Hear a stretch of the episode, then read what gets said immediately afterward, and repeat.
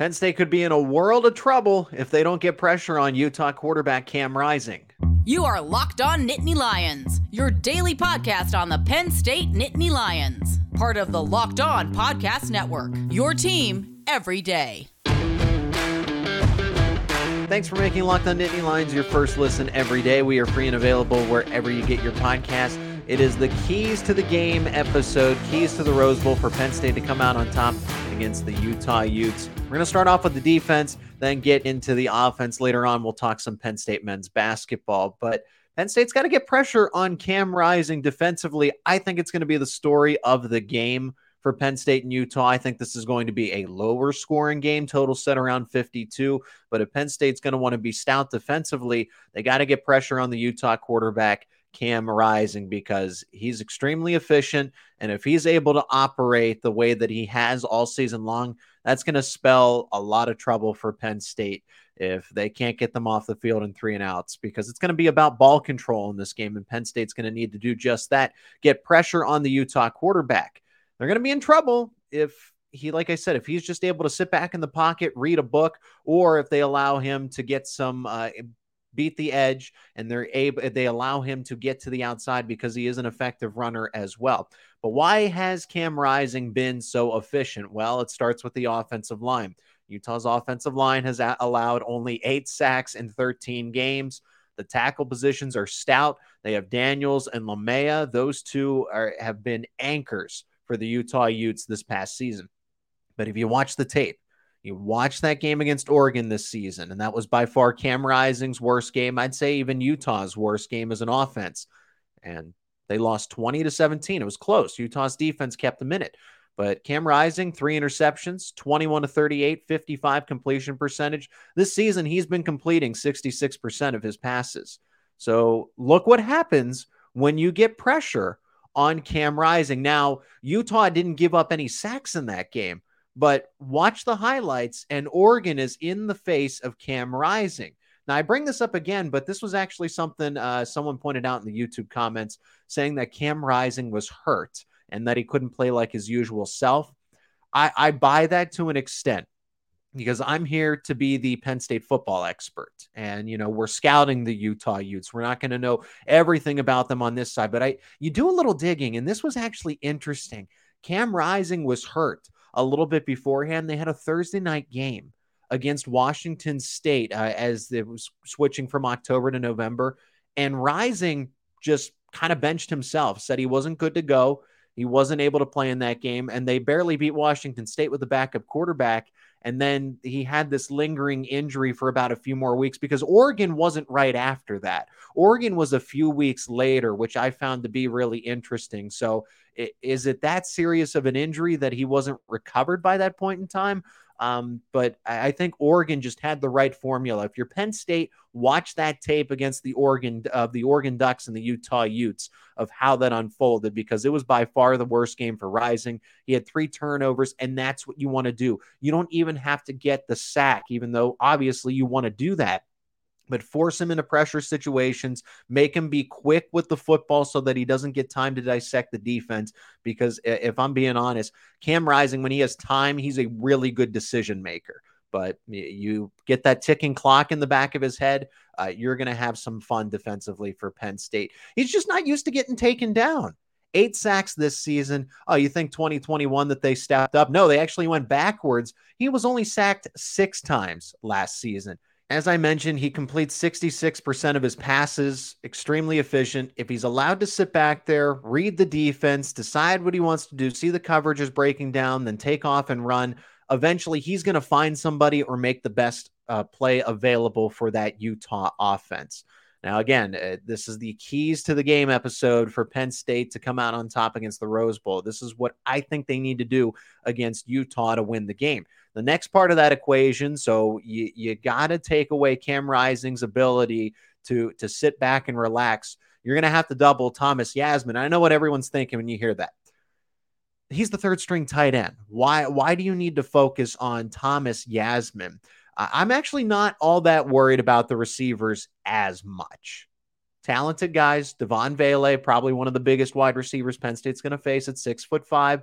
Jaylen Dixon's capable. Money Parks is actually the backup to Vele, but Parks, uh, in his own right, is capable as well. When Vele's been out, he's missed time, but that's part of it. Is Vele going to be 100% coming back after he missed the Pac 12 championship game? They're fine receivers, but Penn State's got an answer for them on the outside, even though Joey Porter Jr. is not available. It's in the form of Kalen King and Johnny Dixon and maybe even Marquise Wilson. They'll be able to handle those matchups. And don't forget about Daequan Hardy in the slot.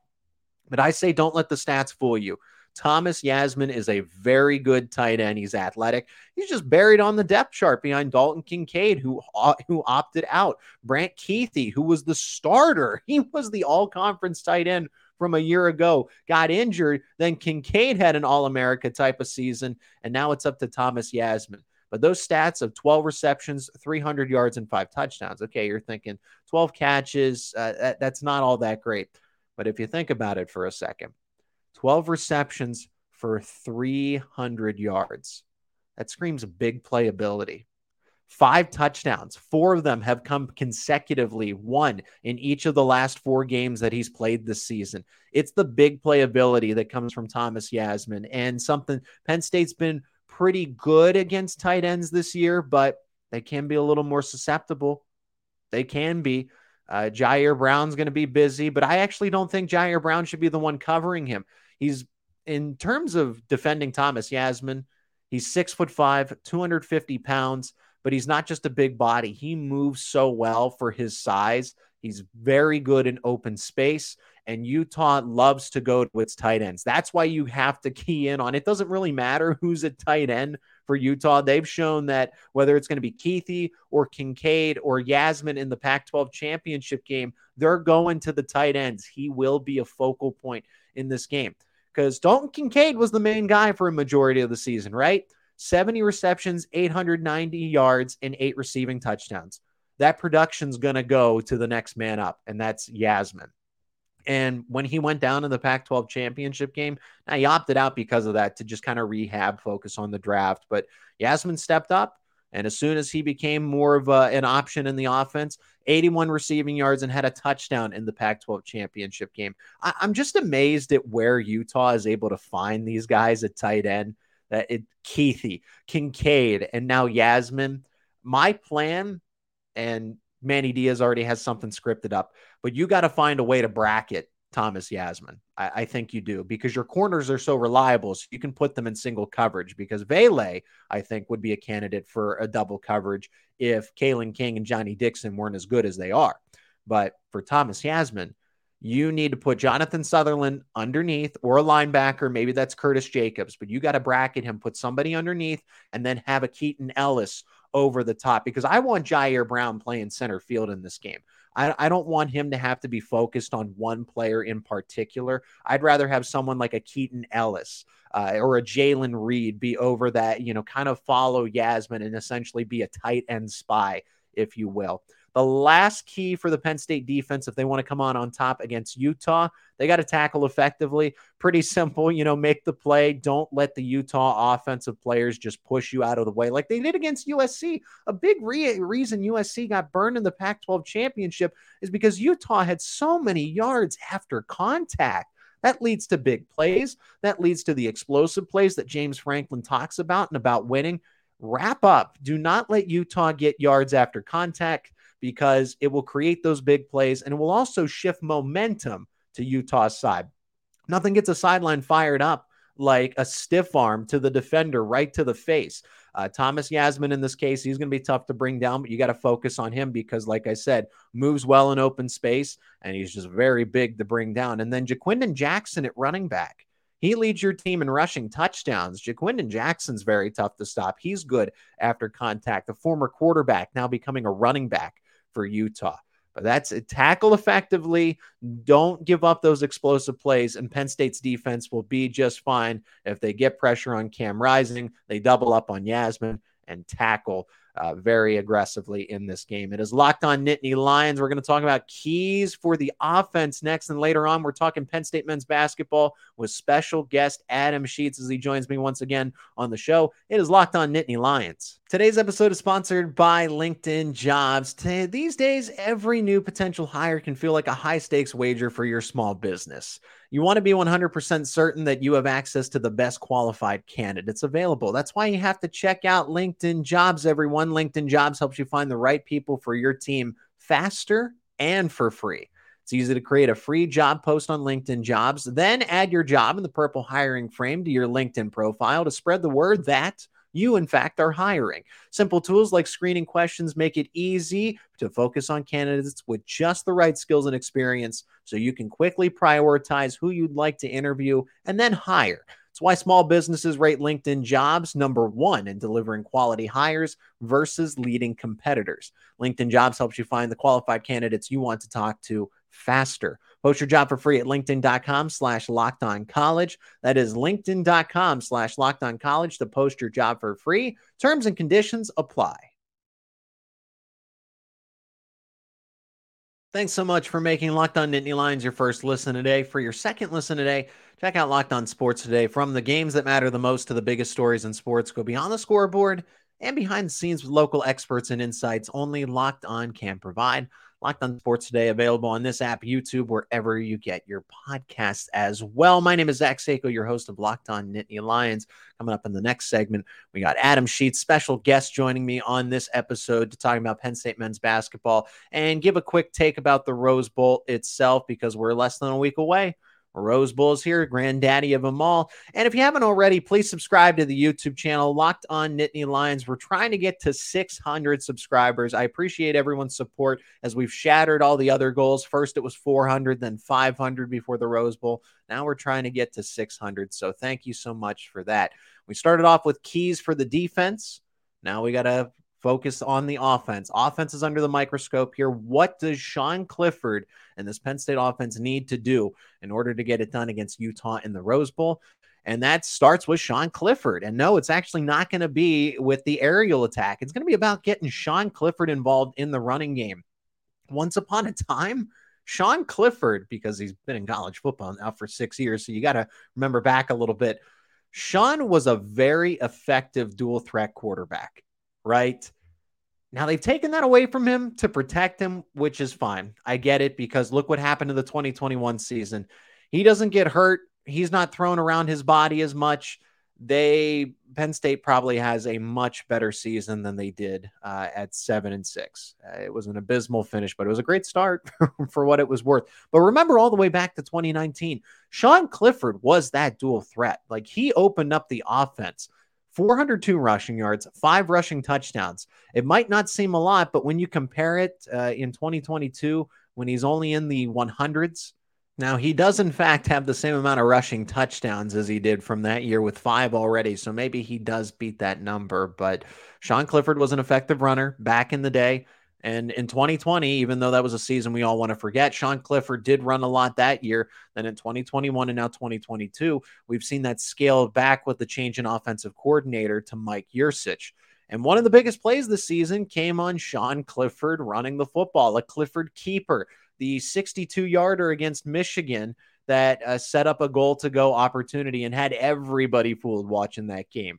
You had the Michigan defense fooled, the broadcasters, and the camera crew. Uh, so Utah's defense is going to be keyed in on Nicholas Singleton and Kaytron Allen. This is why Sean Clifford can be really effective. Throw him a curveball, keep him guessing by keeping the football more often when you go with those RPOs. It's your final game. I, I've seen some of the listeners and the viewers agree with me already that Sean Clifford's going to be pretty active with his legs. And I think so too, because it is your final game.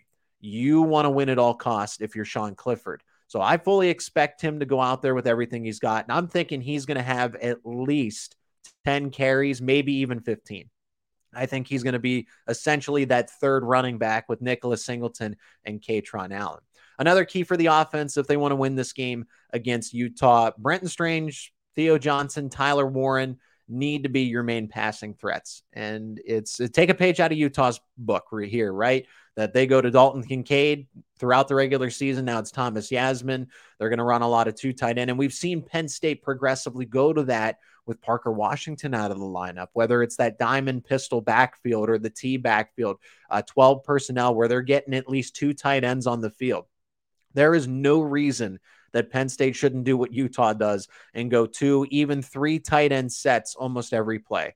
Parker Washington's out, and that changed the entire dynamic because now your wide receiver core isn't diverse, as diverse as it was. You have the extra blocking for Singleton and Kaytron Allen, the freshman running back dynamic duo, and their matchup na- nightmares in the passing game. How do you guard somebody like Theo Johnson? How do you guard somebody like Brenton Strange, who isn't as tall as a Theo Johnson, but uh, he's able to stiff arm those cornerbacks and safeties when he gets an ideal matchup like that? That size is tough to handle. Those three have combined for 12 receiving touchdowns. And I honestly believe there's no reason that all three of them couldn't have a receiving touchdown in this game when they get into the red zone.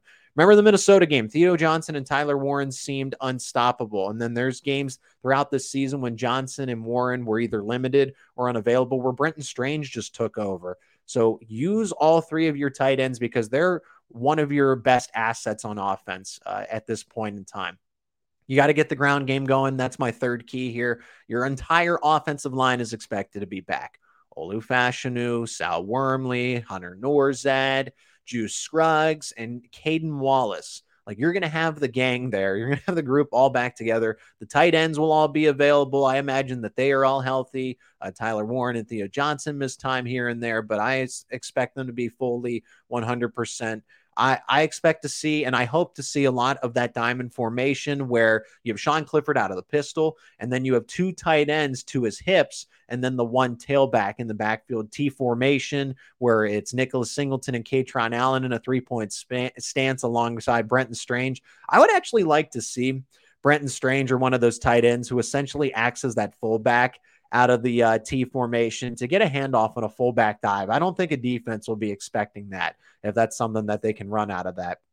It's also going to help upset uh, set the play action up. Like it, the ground game will aid the passing game immensely. And if you get Sean Clifford acting as that third runner, now Utah's defense can't sell out for one thing.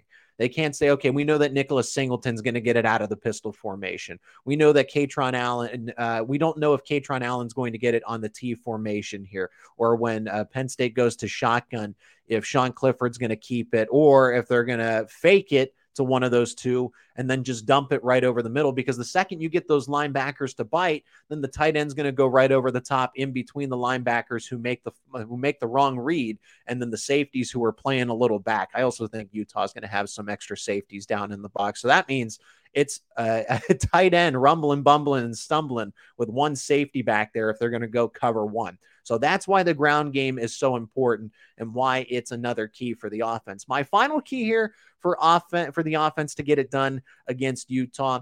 You, you need some heroics from an unsung player this season. Somebody that's not that hasn't really had that larger role, somebody that's got to step up. This is a great opportunity for somebody that's returning next season that is going to be in that breakout kind of role. Is that Keandre Lambert Smith? as the Z wide receiver. Since Parker Washington's clearly your number one, Mitchell Tinsley's moving on as well. And now you have Keandre Lambert Smith, who seems to be the leader going into the 2023 season. Is Omari Evans ready to be that breakout candidate? Because they seem really excited about him as a future leading wide receiver. It maybe that's Trey Wallace. That's why we haven't seen a lot of Omari Evans. Is Trey Wallace that guy? How about Liam Clifford? You like Sean Clifford? How about Liam Clifford? Has he made enough progress as the Y slot wide receiver with Parker Washington being out? Or is that Caden Saunders? One of those guys in the receiving game is going to have to surprise and have a performance that very few people are expecting and that'll go along with you know the play action and everything else because those receivers uh, they haven't been as effective with Parker Washington being out. It's been the tight ends, it's been the ground game, and that's fine. It's what's been working, but. I, I want to go back to that Purdue game and see Keandre Lambert Smith have that kind of game. And in today's college football, bowl games are essentially preseason games for the next season. So I, I do fully expect both offense and defense to have one of those guys who is going to be a feature player next year, have a bigger game than expected in the Rose Bowl for Penn State. As Locked On Nittany Lions, we're going to devote the final segment to Penn State men's basketball. We'll talk with Adam Sheets, Penn State men's basketball insider, next. Today's episode is sponsored by NHTSA. You're hanging out with some friends and putting back a few drinks. A few becomes a few too many. And as the evening comes to an end and people start to head out, you think of calling for a ride. Ah, you, you live nearby. You, you can make it home okay. It's no big deal. What are the odds you'll get pulled over anyway? And even so, what's the worst that could happen? Your insurance goes up, you lose your license, you lose your job, you total your car, you kill someone. Everyone knows about the risks of driving drunk. The results are tragic and often deadly. However, that still doesn't stop everyone from getting behind the wheel while under the influence. That's why police officers are out there right now looking for impaired drivers on our roads to save lives. So if you think you're okay to drive after a few drinks, think again. Play it safe and plan ahead to get a ride. It only takes one mistake to change your life or someone else's forever. Paid for by NHTSA. In our final segment of Locked on Nittany Lions today, we welcome back the Penn State men's basketball insider himself for Penn State's Com Radio student run broadcast journalism club, and that is Adam Sheets over on the other side. Adam, thanks so much for joining me here. Oh, thanks for having me. Anytime to talk Penn State sports. Yeah, we're talking Penn State men's basketball, and I'm going to get your take on the uh, Rose Bowl quickly uh, at the end of the segment. But your primary role is covering Micah Shrewsberry and this Penn State men's basketball team. So that's what we're going to discuss. Uh, Seth Lundy He's a huge part of this team. I would say Jalen Pickett's the main guy, and then Seth Lundy's that number two kind of guy in terms of MVP. They're both very talented, but if you're looking for a one-two punch, Jalen Pickett's your Batman, and Seth Lundy's your Robin here. Seth Lundy went down with an injury. Uh, what what can you update us on as far as the status goes? Is he going to be out for an extended period of time? He he left the game in the middle of a half, and then we didn't see him play against Quinnipiac this past week. So, what do you know about the extent of Seth Lundy's injury? From what I've been able to gather, he'll he's going to be all right. You know, I mean, oh, Coach oh, Shrewsberry mentioned that you know in his press conference after the game that you know Seth probably could have played if they were in conference play, and Quinnipiac was a huge conference game that they needed. Seth Lundy probably could have suited up, but he didn't practice leading up to the game, so they decided to hold him out. He obviously they went away for Christmas break. He'll come back. I'm assuming they'll practice today. They probably practice tomorrow and Wednesday, leading up to the Delaware State game at Thursday. So I'd expect Seth Lundy to be back on Thursday. It's huge. Nothing serious with the ankle, which is huge to get him back. As you said, he's been their second best player this season, second leading scorer, probably their best defender. Normally put him on the best player on the other team. So he's a huge piece for this team, especially leading into Big Ten play, which starts right after the Delaware State game. So it's huge. Seth Lundy's okay, and they're going to be really happy to get him back on the floor with a team that was able to survive against Quinnipiac. Adam, with that being said, do you expect him to have a minutes cap? Is he going to be 80%, 90%, 100% against Delaware State, especially since you got Iowa coming up on New Year's Day itself in the Bryce Jordan Center? But how do you think they'll handle him against Delaware State? I think they're going to want to get his legs back. I think, you know, missing a game, missing an extended period of time, a whole week, because right after the Quinnipiac game, they all went away for break. So they'll be coming back now. So missing a whole week of practice is going to be huge, maybe to get his legs back a little bit. Delaware State, you know, let's just keep it frank. They're not a good team. They're 1 and 11 on the year, won two games last year, one game this year. So, you know, they're a really young program. Penn State should win with ease. So hopefully Jalen Pickett does not have to play a lot of minutes. Seth Lundy will hopefully be able to play when, you know, he does, and he's not going to be pushing it late in games, trying to make plays, and able to get young guys in, those freshmen, some really valuable reps. So I don't know if they'll put him on a set minutes restriction, but I don't think they're going to need Seth Lundy to play big minutes for them to find a way to win this game and just hopefully able to get his legs under him, you know, feel like he's in good condition leading up to the Iowa game on New Year's Day. I'm talking Penn State men's basketball with men's basketball insider himself, Adam Sheets from Penn State's Com Radio Club. Adam, uh, what did you now? You you did allude to it. What did you see from that game against Quinnipiac? Since Seth Lundy was not available, uh, they had a full game of action, so we saw some of the freshmen get some more valuable minutes. It just I, I don't like speaking in hypotheticals here because Seth Lundy is going to come back. But say the event that a star player like him for this Penn State team were to go out and miss some action, how how did the team adjust ultimately with Lundy not being on the floor, or if there was any other guy like an Andrew Funk or a Myles Dread that if they were to miss significant minutes, what is Penn State going to try to do? Um, I think there's a lot they're going to try to do. Coach Shrewsberry mentioned this next man up mentality. He talked about it. You know, Seth Lundy played 30 minutes a game. So there were 30 minutes up for grabs in that Quinnipiac game. Mm-hmm. And some guys who stepped up. Michael Henn, who was a transfer from Delaware, has played a lot the last two games. He played a season high in minutes, had a season high 11 points in the win against Quinnipiac. He's really rolling into that backup forward spot, kind of passing up Caleb Dorsey. So I expect to see a lot more Henn. And Jameel Brown played a lot, the freshman out of Philadelphia. He played a lot for them this week, kind of took Kanye Clary's minutes. Coach Shrewsberry mentioned that he just didn't think Clary was really locked in when he got there. So, you know, going with Jameel Brown, who's a really good shooter. He's kind of the guy that if you would lose an Andrew Funk or Myles Dread, he's a guy you'd turn to because he can really shoot the ball. That's where he's really strong. When you lose a guy like Dread or Funk who can shoot it, that's going to be really important. But, you know, Jalen Pickett just stepped up. He had 21 points, 12 rebounds, nine assists. He really took a lot of the pressure on him in that game, was able to keep Quinnipiac at arm's length. They made a little run late to cut it to single digits, and that's what they lost by. But, you know, Jalen Pickett was the best player on the floor. He was able to dominate that game, and he's going to be important. If they do miss one of their star players, Jalen Pickett's going to be expected to take a lot of that load. And I think he's ready to do it, and I think he'd be willing to take that load. What kind of game does Delaware State? What what kind of game for Penn State when you face an opponent like Delaware State, who's I, I frequent the KenPom rankings, so they're one of the worst in all of Division One basketball. Uh, Penn State should blow this team out of the water. Uh, however, you have the Iowa game on New Year's Day, and that's a Big Ten conference game. So, are they going to be looking ahead? How do you use what I'm getting at is how do you use a Delaware State type of game to prepare for Iowa. And hopefully you, and how do you avoid getting caught looking ahead? Uh, in this case, because Delaware State's going to come out and play like they got nothing to lose, and Penn State might be sleeping in a sense.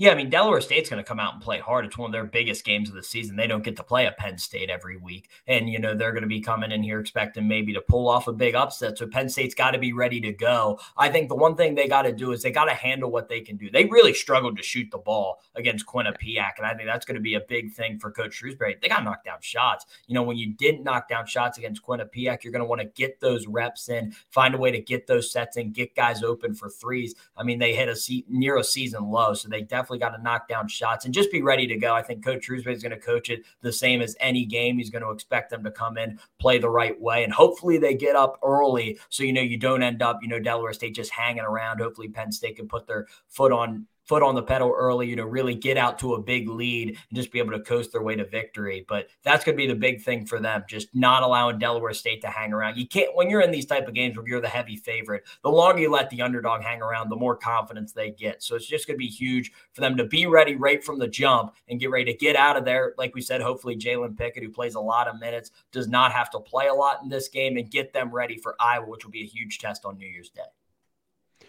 Iowa is that big test. It's a late afternoon game for Penn State, but uh, and it's on it's on a Sunday. It's one of those Sunday home games. Uh, Penn State doesn't get a lot of Saturday ones. We we hear that talk a lot that they get slighted when it comes to Big Ten scheduling in both football and men's basketball. Besides the point, but Iowa's that next big test. The final question, Adam, that I have for you about Penn State men's basketball is going back to Illinois. I mean, they went on the road. They they beat them convincingly, and that was a ranked Illinois team that you know, they beat number two Texas before all the turmoil that the Longhorns started to have. In case anybody missed that, coach uh, was arrested and, and, then charged, and then the Chargers were dropped. And but Texas was really taking the college basketball world over, and Illinois beat them in overtime. And then Penn State went and beat the Fighting Illini at home. Is that a sign of things to come for Penn State men's basketball? Uh, and is this the truth, like follow up test being in Iowa? uh, going up against Iowa, or was that sort of just kind of a flash in the pan and they still really have something to prove?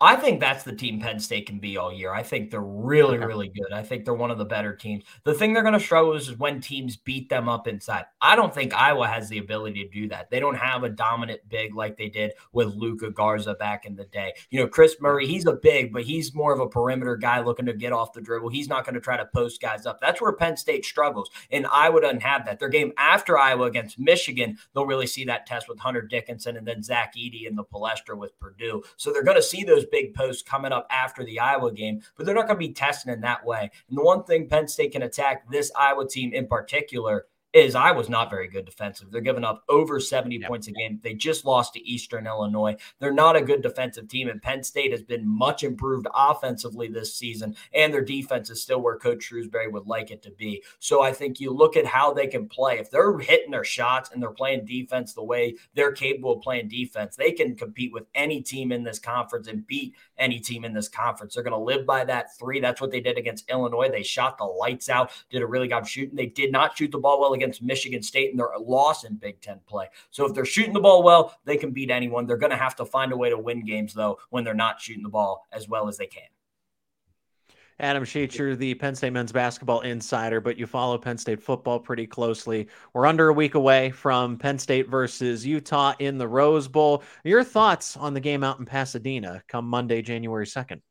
I think it should be a really entertaining game. I know Utah had a couple opt out at some key positions. Penn State's obviously missing Joey Porter Jr. Everyone else, as of right now, is still going to play. Uh, Parker Washington's obviously out with the injury, uh, but you know they're expecting a lot of guys to play, get a lot of guys back, and I think it's going to be a really entertaining game. I'm interested to see how Penn State does running the ball against that Utah front. You know they're really physical up front. They like to blitz a lot. They've been a physical team out in the Pac-12, and Penn State much improved rushing the ball this year with freshman running backs Nicholas Singleton and Kaytron Allen. So I'm interested to see that battle, especially going into next year when you look. They're going to need to be able to run the ball. Drew Allar extremely talented talented. Would love to have a run game with him and allow them to really open up the entire offense. So it's huge to see them keep improving in the run game and have a lot of success against this Utah team.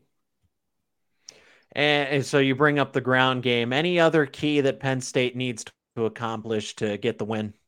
Uh, it's going to be turnovers. Uh, they cannot turn the ball over. That's been when you look at the losses this year outside of Michigan, the loss to Ohio State. They were in that game. They outplayed Ohio State, but they turned the ball over a lot. Ohio State had the defensive touchdown late. Um, so you just look, you got to protect the football if you're Sean Clifford. It's his last game in the blue and white. Obviously, going to want to be able to go out on top with a win in the Rose Bowl. Um, so you got to be able to protect the football. Penn State protects the ball. They've been able to move the ball a lot this season. So if they're not turning the ball over, able to run it. Sean Clifford makes the throws. When he doesn't turn it over, he's a really, really good quarterback and makes smart decisions. So if Penn State's able to do that, I think they're going to have a lot of success offensively. And the defense just got to keep rolling with what they've been doing over the last month of the season back in November. Manny Diaz really started to hit his stride as a play caller on the defensive side. If they can do that again, they're going to be really hard to score on. And Utah, you know, they've been up and down offensively this year. So it's interesting to see how they're going to handle Cameron Rising specifically. He's going to handle that pressure Manny Diaz is going to draw up. And your score prediction with all that being said. Now, I'm going to pick Penn State to win. I think, you know, with the opt outs at the tight end and the corner positions, really going to hurt Utah in this game more than Penn State with losing Parker Washington and Joey Porter Jr. because Penn State was missing those guys a lot down the stretch. Joey Porter Jr. missed yep. with appendicitis, and Parker Washington was out for the season early as well. So I think Penn State's going to win. I'm going to go about 38 21. I think it's close. Penn State maybe pulls away pretty late, but I think Penn State able to get the win. I think they're the better team, and I think they're going to be able to flex their muscle and be able to pull off that win in the Rose Bowl and get that Rose Bowl win for the Nittany Lions. All right. Adam Sheets, Penn State men's basketball insider for CommRadio at Penn State University. Adam, before I let you go, how can people connect with you online? Where they where should they get all your content? Uh, go straight to Twitter at Sheets Adam. You'll get all Coach Shrewsberry and all the players from Penn State basketball, all their quotes and during the press conference, as well as stories and everything you need for Penn State men's basketball. All right, Adam. Thanks again as always, and I look forward to the next time that I'm able to invite you on the show here. Thanks again for your time. Thanks for having me, Zach. Thanks again for tuning in for another episode of Locked On Nittany Lions. If you haven't already, subscribe to the YouTube channel, leave a like, comment any feedback, comment your keys to the game for Penn State and Utah, what the Nittany Lions need to do to come out on top against Utah. And it is going to happen. We got a locked on crossover booked and ready to go for the middle of this week. We talked to JT of Locked On Utes to get the full preview of Penn State and Utah in the Rose Bowl. And of course, we're going to have more discussion about Penn State and Utah throughout this week and the breaking news as it rolls in. So remember to keep it right here on Locked On Nittany Lions. Thanks so much for making Locked On Nittany Lions your first listen today. For your second listen today, check out Locked On Sports today. From the games that matter the most to the biggest stories in sports, go beyond the scoreboard and behind the scenes with local experts and insights only Locked On can provide. Locked On Sports today available on this app, YouTube, and wherever you get your podcasts.